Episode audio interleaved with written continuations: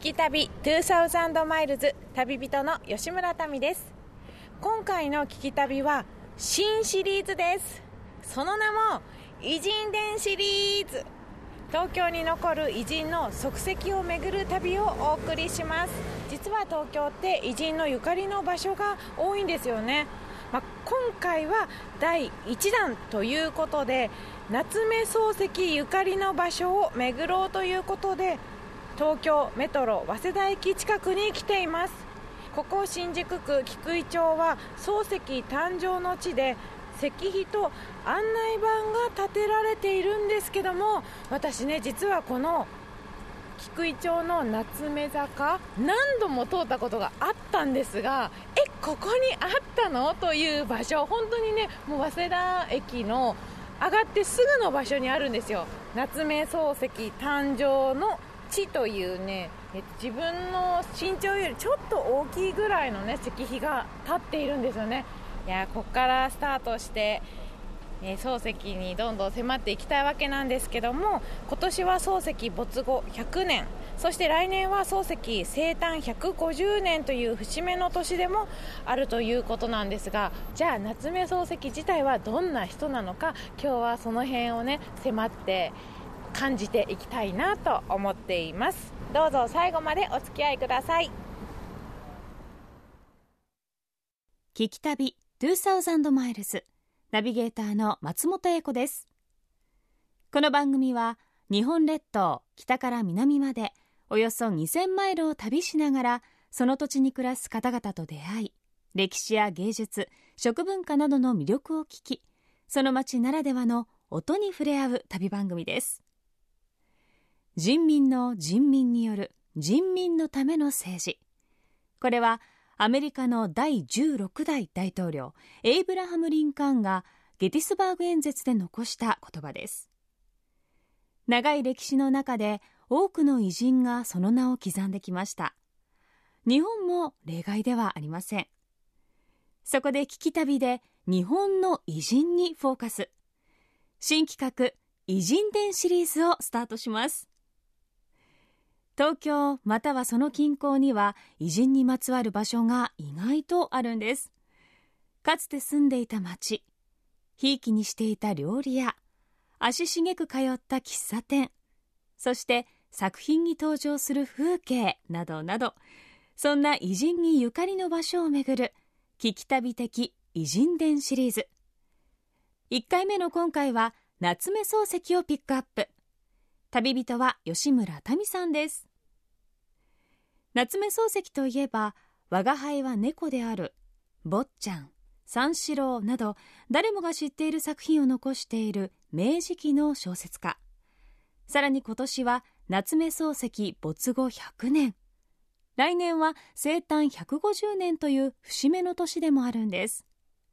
ということで記念すべき1回目の偉人伝シリーズは夏目漱石ゆかりの場所を巡ります。旅の様子は番組ホームページの動画や旅日記でも楽しむことができます。ぜひホームページをチェックしながら聞いてみてください。それでは偉人伝シリーズ漱石が身近になる旅スタートです。聞き旅。2000 miles 夏目漱石誕生の石碑の前には夏目坂という坂がありましてゆるーくこうね上り坂になっているんですが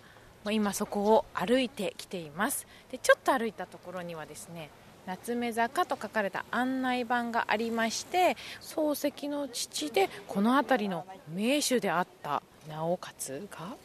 自分の姓を名付けて呼んでいたものが人々に広まりやがてこう呼ばれ地図に乗るようになったっていう風に書かれているんですがあそうなんだ。夏目漱石はもしかしたら坊ちゃんだったのかななんていうちょっとね本当に人となりが垣間見れるようなことが書かれていました。でこの夏目坂上がっていくと左右にはお寺が何個もあります。あれこれ2個目。あ3個目。こういうお寺さんは夏目漱石の時代からもあったんでしょうか。聞き旅2000マイルズ。偉人伝シリーズ。漱石が身近になる旅。松本英子がお送りしています。1867年2月9日。江戸牛込馬場下横町。現在の新宿区菊井町で生まれた夏目漱石。今は石碑が建てられている漱石誕生の地。その前の通りが夏目坂です。生誕の地である菊井町の風景は漱石の随筆「ガラス戸のうち」にも書かれていてその中に登場する江戸時代からの老舗の酒屋さん小倉屋は今でも営業を続けています。そんな漱石生誕の地から聞き旅一行が向かったのは夏目漱石終焉の地である漱石公園。実は漱石生誕の地と終焉の地は歩いて行ける場所にあるんです。夏目漱石誕生の地からおよそ10分ぐらい夏目坂から、えー、静かな住宅街の路地に入ったところに漱石公園があります。夏目漱石の銅像がありますね。写真で見る漱石さんよりも凛々しいキリッとしたお顔をしています。そしてその銅像の奥には道草庵という小さい小屋があるんですが中には漱石の資料がいろいろと置いてあるようですね。詳しくお話を伺っていきたいと思います。新宿区文化観光課学芸員の北見恭一さんです。よろしくお願いいたします。ここは漱石にとってどんな場所なんですか、はい、ここはあの漱石が亡くなった場所亡くなった場所、はい、最晩年の9年間を暮らしたところでして通称漱石三宝と言われる家が建てたんですね、はい、でここでまあ代表作の数々「心」ですとかですね、はい、からまあ遺作は「明暗」うん、そういった作品を書いてそして亡くなったという場所です。あはい、あの生誕地からやってきたんですが、はい。はい、生誕地と終焉の地ってすごい近いんです、ね、そうですね。同じ早稲田の中でして、まあ、それはあの偶然ではあったんですけれどもね、あの漱石はたまたま最後の対の住処を生誕地に近いところにまあ、借り受けたということですね、はい、じゃここに当時は大きいお家が建っていたんですか、あのまあ、それほど大きいというわけではないんですけれども60坪ほどの和洋折衷の平屋建ての家が建ってました。はい、で来る途中もずっと夏目坂というところを上がってきたんですが、はい、あの漱石は新宿で生まれて亡くなっている新宿を代表する作家なんですけれども、漱石の成果っていうのはですねこの土地の名主さんを務める名家だったということなんです、で漱石のお父さんが町名ですね。えー、菊井町という町名。これは井桁に菊というその夏目家の家紋から来てるんですけど。から、えー、自分家の家の前の坂道も夏目坂と名付けて、はい、それがいつしかこう定着しちゃったということなんですね。えー、それ、はい名前を地名をつけるってことはかなりの、はい、そうですね、まあ、あの明治時代の初めですからね、はい、あのまだのどかなのんびりした時代だったんでしょうけども、うん、まあ、あの土地の名家だということは言えると思いますね、はい、そんな、ええ、まあ、お金持ちの家に生まれた夏目漱石、うん、どんな人柄だったかって伝わっていたりするんですか、うん、あのよく気難しい人物だなんていうことも言われて、うん、奥さんをね、えー、なんかも相当苦労されたっていうことの話も伝わってるんですけども実際にはこの場所で木曜会って言いましてですね、はい、お弟子さんたちが集まるその文学サークルそういったものをやってたんですね。でそこからあの漱石山脈なんてよく呼ばれますけどもたくさんの作家ですとか評論家とかが巣立っていった、はい、ですからやっぱりそういうお弟子さん思いでですねお弟子さんたちから慕われるようなそういう人柄ではあったんだろうと思いますそれは。はい。こちらの漱石公園では、どのような漱石ゆかりのものがあるんでしょうか、はい、当時の漱石参謀という家はですね昭和20年の5月の25日の空襲で焼けてしまって、はい、失われました、うん、その後いろいろなこう変遷を経て今はあの漱石公園という新宿区立の公園になっていまして当時のものとしてはですね猫の墓っていうのが残ってます、はい、えー、これはあの石でできた相当ですけれども、はい、これはあの我が輩は猫であるの猫の墓だというふうにお考えの方は結構多いんですけどそうではなくて、はい、漱石が亡くなった後にですね夏目家で飼ったペットまあ、犬とか猫とかですね、鳥とかそういうものを供養するために建てられたものです。この後ろに10段ぐらいにな、石が積み重なっているのが、はいこれが猫猫のお墓。あはい。私と同じぐらいの身長あるので、ええ立派すぎて、え人間のなんかこう、ええ。ゆかりのものかなと思ったら、ね。これが猫の墓なんですか、ちょっとこう焦げたようなところがあったりとかですね、はい。あの少しひびが割れてるところがあると思いますが、あのそういう空襲の時に火を受けてるもんですからえその名残ですね、ええ。はい。他にはどんなところがあるんですか、あとあの道草庵というですねえー小さな建物が建ってまして、はい。えーこちらはまあ情報発信施設って言ってるんですが、まあ、ちょっと展示をしてましてですね漱石の生涯だとか業績が分かるようになったりあるいは、えー初版本のですねレプリカを展示してございます、茶屋風の、まあ、作りになってるんですが、その当時もこういうぐらいの大きさの建物があったんですえかこれはあの当時の建物とはまあ全く関係ないんですけれども、来年ですね、はい。あの平成29年の9月にこの公園のすぐ隣にですね夏目漱石の初のですね本格的な記念館を新宿区では建設を予定しておりまして、ですから今こういう仮囲いで工事現場になってるんですけれどもねそれができるまでの間の,、まあその情報発信ということでこの道草庵っていうのを建てたんですね。夏目漱石初ってえすごい意外ですね、そうですね。あのこれほどの文豪で記念館がなかったっていうのは、ね、皆さん驚かれるんですけれども、うん。展覧会をやったりとかですね、えー資料を保管したりとか講演会や講座をやったりというようなあの記念館は初めてということですね。じゃあはい。今後は漱石ゆかりの中心地として。そうですね。あのぜひそうなってくれるとありがたいと思ってますけれども現代の私たちが漱石からどんなところを学べますか、まあこれもねよく言われるところなんですけども日本なんかも非常にこう今厳しい社会になってきましたからそういう中で、えーやはり漱石が感じたようなですね近代化するっていうことですね。そこで失われていくものっていうんでしょうか。人間性だとかそういったところっていうのが今あのとても重視すべき時代なのかなというふうに思いますね。そういったところを漱石を読み継いでいくことによってですねこの後もですね50年100年後もですね我々が考えていかなきゃいけないっていうことなのかなと思いますね。はい。松本英子がお送りしている「聞き旅2000マイルズ」偉人伝シリーズ「漱石が身近になる旅」と題し夏目漱石ゆかりの地を旅人の吉村民さんが巡っています。東京メトロ東西線の早稲田駅近くの漱石生誕の地から歩いて10分ほどのところにある漱石終焉の地となる漱石公園へと立ち寄った聞き旅一行今まで夏目漱石に関する特別な施設はなかったんですが生誕150年となる来年漱石公園に記念館がオープンするそうです。初ということですからね。どんな記念館になるのか楽しみです。さあ漱石にゆかりのある早稲田界隈から今度は神楽坂へ移動。神楽坂も実は漱石には馴染みのある町わらだな亭という寄席落語を聞きに通っていたそうなんです。その神楽坂に夏目漱石が原稿用紙などを購入したと言われている文房具屋さん。相馬屋源四郎商店があるということなのでお邪魔することに。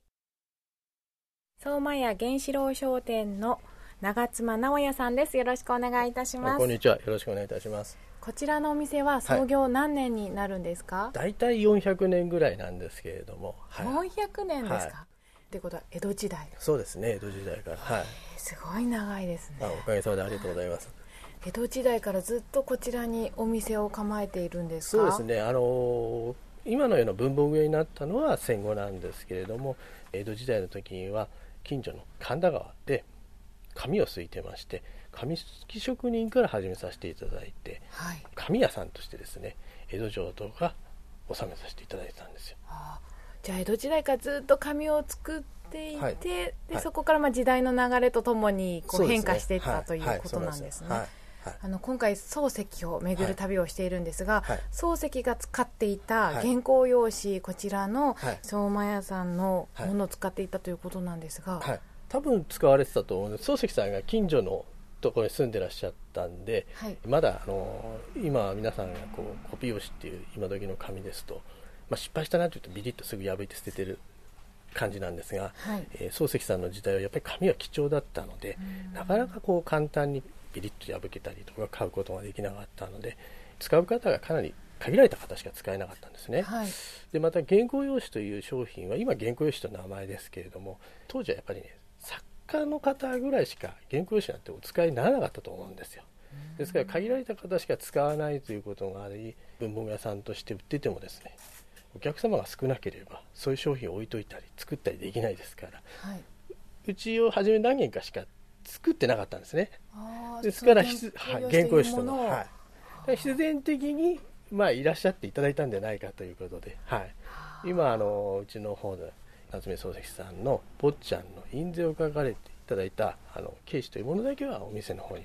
コピーでございますけど、はい、縦書きにこう書いてあるなんかなんていうんですかこれは。縦書きのノートみたいなものですね。はい、これがなぜあの相馬屋さんのものだっていうのがわかるんですか？はい、あのこちらにですねうちのロゴが押してあるんですけれども、ひょうたんみたいなこう印鑑っていうんですか？あのロゴですね。ロゴ。はい。うちの、えー当時のロゴマークがそういう形だったんですよ。はい。ね夏目漱石の字も目の前にありますが、うん、ちょっとこう性格がもしかしたら荒っぽいのかななんて。ね。ちょっと伝わってきますね。すね。ははいい、でもこの相馬屋さんのはい。原稿用紙で書かれたという数々のまあ作家さんや詩人の方のはい。コピーが今目の前にあるんですけどもこれだけ資料が揃っている文房具屋さんってなかなかないですあよね。ありがとうございます。見に来られる方も多いんですか、はいたくさんの方にご来店いただいております。はい。漱石さんについては皆さんどんなところを見に来られますか？やはりあの近所にも漱石さんが住んでらっしゃったという流れもありますので漱石さんがうちの原稿書をご愛顧いただいてたんじゃないかということでねどういうお店かなとかっていう感じで来ていただくと、歩いて来れる距離なもんですから、はい。あの散歩がてらっていうんですかね、ゆるゆると歩いて来られる方が結構多数いらっしゃいますね。でもこう字って人を表すものだと私は思っているので、あはい。こちらに来るとあもしかしたらこの人はこういう性格だったのかなとか、はい。そういうのが分かってまた面白いですね。そうですね、はい、あの今は書く文学からパソコンのより打つ文学になってしまったので、はい。パソコンですと自動変換なんですよ文字はい打つと、はいでも昔は自分で考えてたそうなね。手が当たり前なんですけど。そうすると造語っていうんですか。はい。新しい言葉っていうか送り仮名っていうか漢字が作られてたっていうお話もお伺いしますね。はい。歴史的な発見さえもあるかもしれないっていう。ね。はい。はい。なんかこう原稿用紙1枚そこに文字が書かれているというだけでも,、はい。もういろんな面からはい。楽しむことができるんですね。そうですね。はい。創業400年神楽坂にある江戸時代から続く文房具屋さんの相馬屋源四郎商店。夏目漱石の他にも尾崎紅葉北原白秋石川啄木なども原稿用紙を愛用していたということで彼らが書き残した原稿用紙がお店に展示もされているそうです。夏目漱石がどんな文字を書かれていたのかも気になりますよね。見てみたいです。松本英子がお送りしている偉人伝シリーズ。漱石が身近になる旅。小説「坊ちゃん」の中にそれから神楽坂の毘沙門の縁日で八寸ばかりの鯉を針で引っ掛けて締めたと思ったらぽちゃりと落としてしまった。という一節が出てきます。小説に登場する地名や場所。今度は夏目漱石の小説に出てくる風景を巡ります。聞き旅。2000 miles. 松本英子がお送りしている「聞き旅2000マイルズ」偉人伝シリーズ「漱石が身近になる旅」と題し夏目漱石ゆかりの地を旅人の吉村民さんが巡っています。夏目漱石の生誕の地と終焉の地を訪れ馴染みの場所でもあった神楽坂へとやってきた聞き旅一行。今度は漱石の小説に登場する場所を巡ることに。さてここで問題です。小説「坊ちゃん」の主人公である坊ちゃんはどこの学校の出身でしょうか。正解は東京物理学校現在の東京理科大学です。東京物理学校を卒業し四国の中学校に数学教師として赴任した坊ちゃん。東京理科大学はその東京物理学校時代の木造校舎を復元。近代科学資料館として計算機の歴史などを紹介展示しています。夏目漱石も目にしたであろう東京物理学校の建物。小説「坊ちゃん」ゆかりの場所ということで訪ねることにしました。東京理科大学近代科学資料館の学芸員大石和恵さんにお話を伺います。よろしくお願いいたします。よろしくお願いします。まずこの近代科学資料館というのは、はい、どういうような建物なんですか？えーと、明治の39年ちょうど坊ちゃんが書かれた年に、はい、実は建てられた建物でその建物を1枚の写真だけしか残ってなかったんですけど、はい、その写真をもとに平成になって復元した建物です、はい、ちょっとルネサンス様式というような、えーと、白い壁でとてもなんか洒落た感じの、えー、建物で今は計算機の歴史、まあ、私たちは日本一の計算機コレクションと言ってるんですが、はい、それをあの見せている、まあ、紹介している建物です。で私たちの後ろにちょっと今視線を感じているんですが 少年がいるんですがこれがはい、ここの東京理科大学のイメージキャラクターの坊ちゃんです。坊ちゃん。坊ちゃんとは夏目漱石の坊ちゃん、そうなんです。凛々しいお顔で ちょっとこう単発で袴を履いて荷物を持っているっていう学生という感じですが。はい。の坊ちゃんが、まあ、理科大の卒業生の中では一番有名と言われているんです、うん、はい、はい、小説の中では、まあ、その前身の東京物理学学校。出身という設定なんですね、はい、夏目漱石先生が、もう本当に感謝ですよね。ありがとうございますって感じなんですが。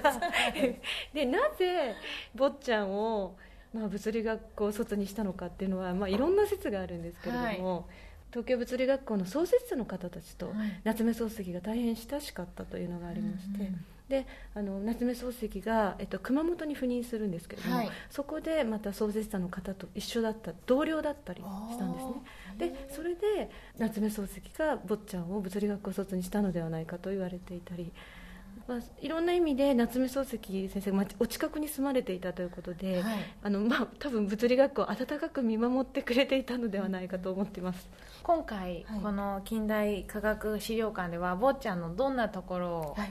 見るというか感じたりとかすることができるんですか？あのー、実はそのちょうど6月の23日から8月にかけて夏休みに企画展をしようとしてるんですが夏目漱石がその文学作品の中で書いた理学とか数学とかに関するものを紹介しようと思ってるんですね、はい、例えばどんなものですか？例えばですね、はい、なんかあの椿の花が落ちるっていう、はい、落ちるのを物理の。それを物理的に解明した寺田虎彦先生とかいるんですが、はい、そういうものを多分皆さん本の中ではさらっと読まれているだけだと思うんですけど、はい、そういうその物理的な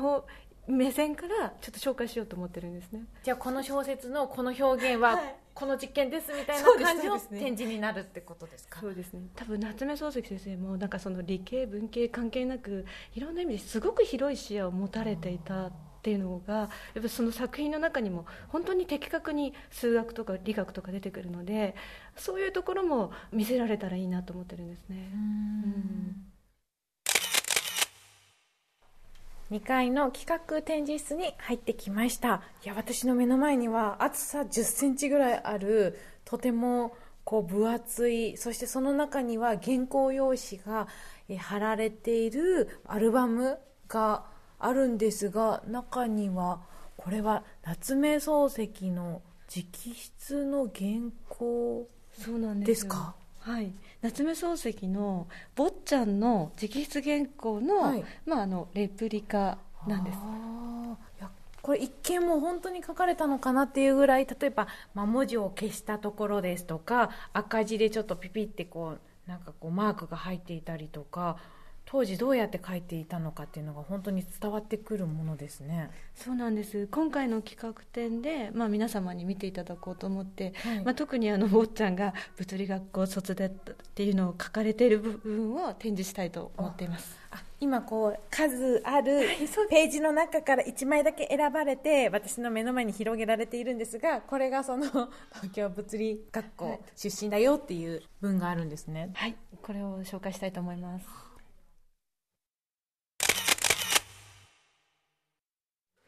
1階に降りてきました。計算機って一言で言うと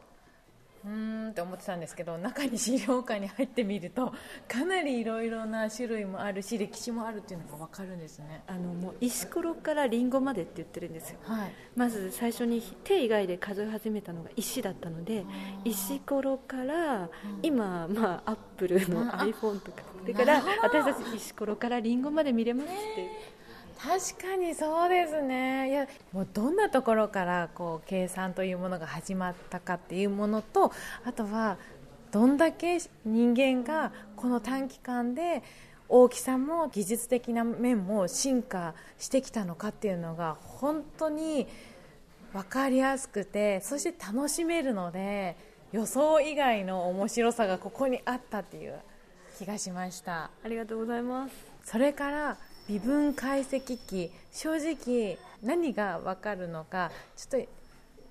ぼやっとはまだしているんですが、まあ、そういう自分の全く分からないものまでもここに展示してあるのでしかも実演していらっしゃるんですよね。そうですねあの本当に大きい機械で何するんだろうって私も来た時に思ってたんですけど、やっぱりそれを復元して動かしてみるとあこういう動きをするんだとか、まあ、先人たちの知恵がより分かるので、そういう復元プロジェクトも今後もやっていきたいと思ってます。動くっていうのがまたすごいですね。そうですね。70年前のでガラクタ置き場とか言われてたんですがいやいやガラクタ置き場から、まあ、本当に他にない、ん。えー博物館へすべく今現役の大学生たちと一緒に頑張っているのでぜひ神楽坂というねすごく素敵な街にありますのでぜひお立ち寄りいただければと思います。はい、ありがとうございました。ありがとうございました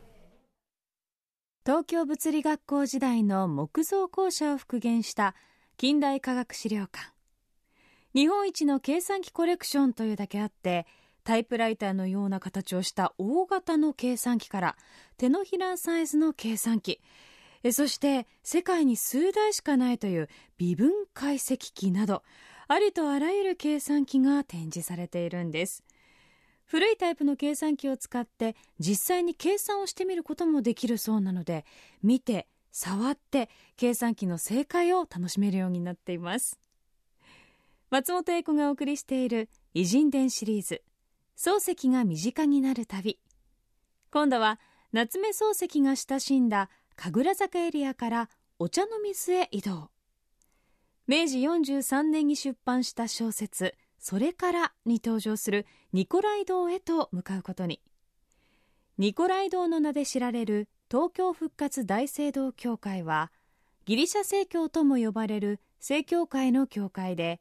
JR のお茶の水駅から歩いて1分ほどのところにあります。小説「それから」の中に大輔は面白そうに23日前自分の見に行ったニコライの復活祭の話をしたというくだりが出てきます。主人公の大輔がニコライの復活祭を見た場所がニコライ堂ということなんですがこのニコライ堂とはどんなところなのかお話を伺いました。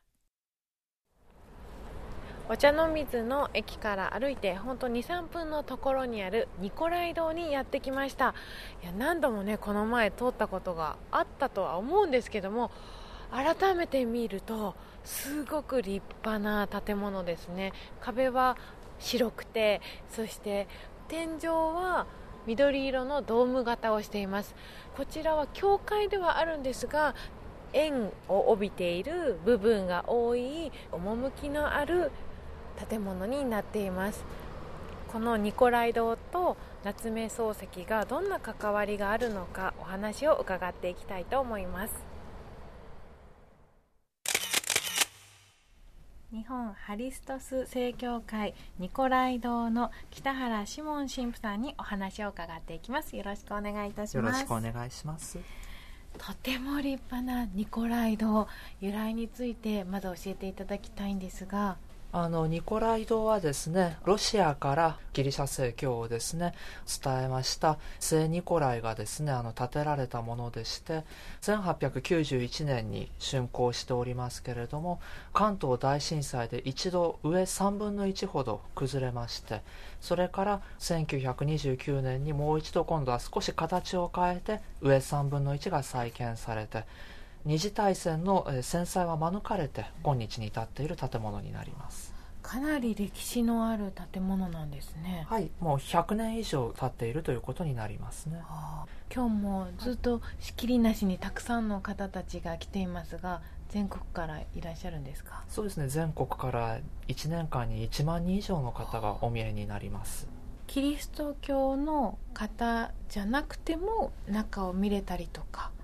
見学することっていうのは可能なんですか？はい、あの一般の観光客の皆様にもある一線のところまでロープを張ってはおりますけれども一定の場所まではお入りいただいてご見学することを可能になっております。それは100年ほど前から一般の方も見れてたんですか？部分的に開放していたというのは記録に残っております。じゃあ昔から周りの方たちに親しまれていたところだったんですね。そういうことになりますね。はい、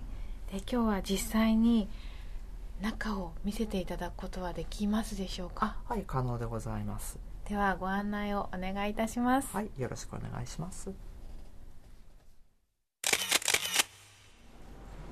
今入り口を入りましたがお中歴史を感じるまず香りがしますね。はい歴史を感じる香りとおっしゃいましたけれども、比喩的な表現のみならず礼拝の中でもですね香炉を使いますので実際にあの鼻でも香りを感じておいでかと思います。あこれは香炉なんですね、はい、煙が染みついているということになります。あなるほど。そして中に入るとこのドーム状の広い空間になってますね。はい、あの今でも高い建物と言えますし明治時代に建てられた時にもまた高い建物であったということができるかと思います。そっか。明治時代に建ったんですもんね、はい。いや柱もとても太くてそして上の方には彫刻がこう彫られていますし、はい。シャンデリアというんですかね、まあそうですね。はい。はい。そして奥がえゴールドと、まあ、水色のこうキラキラした感じのとても華やかな雰囲気にはなっているんですね。私ちょっと何と説明していいかわからないので祭壇の作りをご説明していただけますでしょうか。はい、祭壇はですね実は皆さんの立っている場所からは見えない場所にありますイコノスタシスもしくはイコノスタスと呼ばれるイコンをはめ込んだ壁の向こう側にありまして、ある礼拝の決められた場所でのみカーテンと真ん中の扉が開けられて中が見えてその時に祭壇が垣間見えるという形になっておりますまあ、ですからこのイコンのはめ込まれたイコノスタシスの向こう側がその礼拝の中心的な動作を行う場所になっておるんですね。そこの場所を「至りて聖なるところ」と書きまして至聖所と呼びます。そして今回夏目漱石の小説「それから」の中に主人公が復活祭を見に行ったという話が出てくるんですがこの復活祭というのはどういうものなのか教えていただけますか？はいあの復活祭といいますのはあの正教会で最も大事なお祭りでございます。土曜日の深夜から日曜日の未明にかけてお祝いするというお祭りでして漱石の「それから」に書かれた人物もその深夜の祈りを体験したということになるんですね。でその復活祭において私たちは誠の神であり誠の人でいらしたイースス・フリストスここではイエス・キリストのことを現代ギリシャ語からイースス・ハリストスと言いますけれども誠の神誠の人神人でいらしたハリストスの復活を祝いまた誠の人でもいらした方の復活でもあったので私たち自身の死後の復活も祝いそして死んでいった仲間たちとの再会も祝うとこういった趣旨を持つお祭りでございます。今年も復活祭はこちらで行われたんですか？はい、あの4月30日の深夜から5月1日の未明にかけて行われました。この夏目漱石の時代には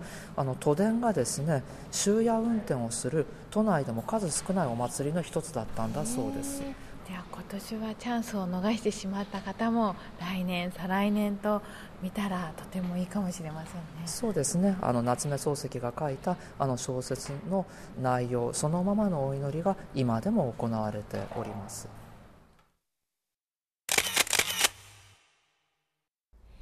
文京区にある日本医科大学の裏手にある夏目漱石旧居跡にやってまいりましたここは漱石がイギリスから帰国して3年間住んだ場所ということなんですが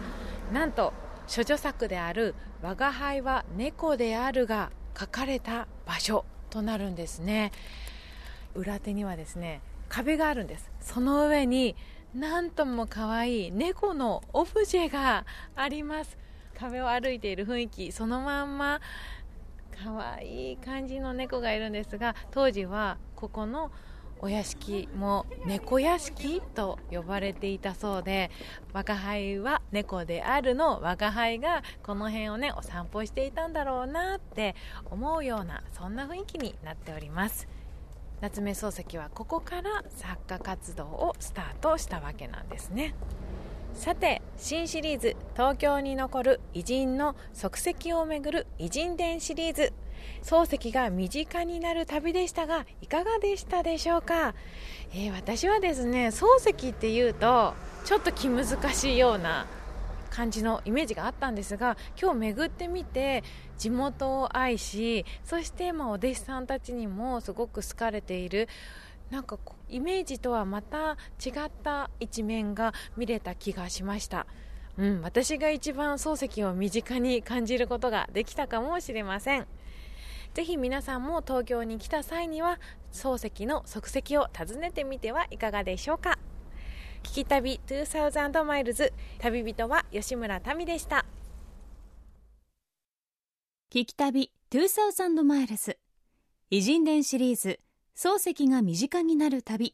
松本英子がお送りしてきました。新宿早稲田神楽坂お茶の水と漱石ゆかりの地を巡ってきた今回の旅。夏目漱石の作品をもう一度読み返しながらこのゆかりの地を巡ってみるというのも楽しいかもしれませんね。偉人たちが残したものを大切に保管されていたりさらに言い伝えている皆さんがいらっしゃるからこそ私たちもより身近に感じることができますよね。え今回の吉村民さんの旅の様子は番組ホームページの動画や旅日記でも楽しむことができます。アドレスは jfn.jp スラッシュ旅。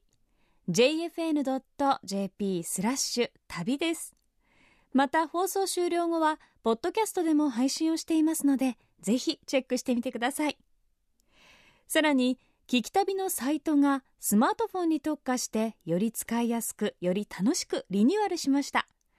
詳しくはお使いのアプリストアで JFN パークと検索。無料アプリ JFN パークをダウンロードしてスマートフォン用のサイトをご利用ください。聞き旅2000マイルズナビゲーターは松本英子でした。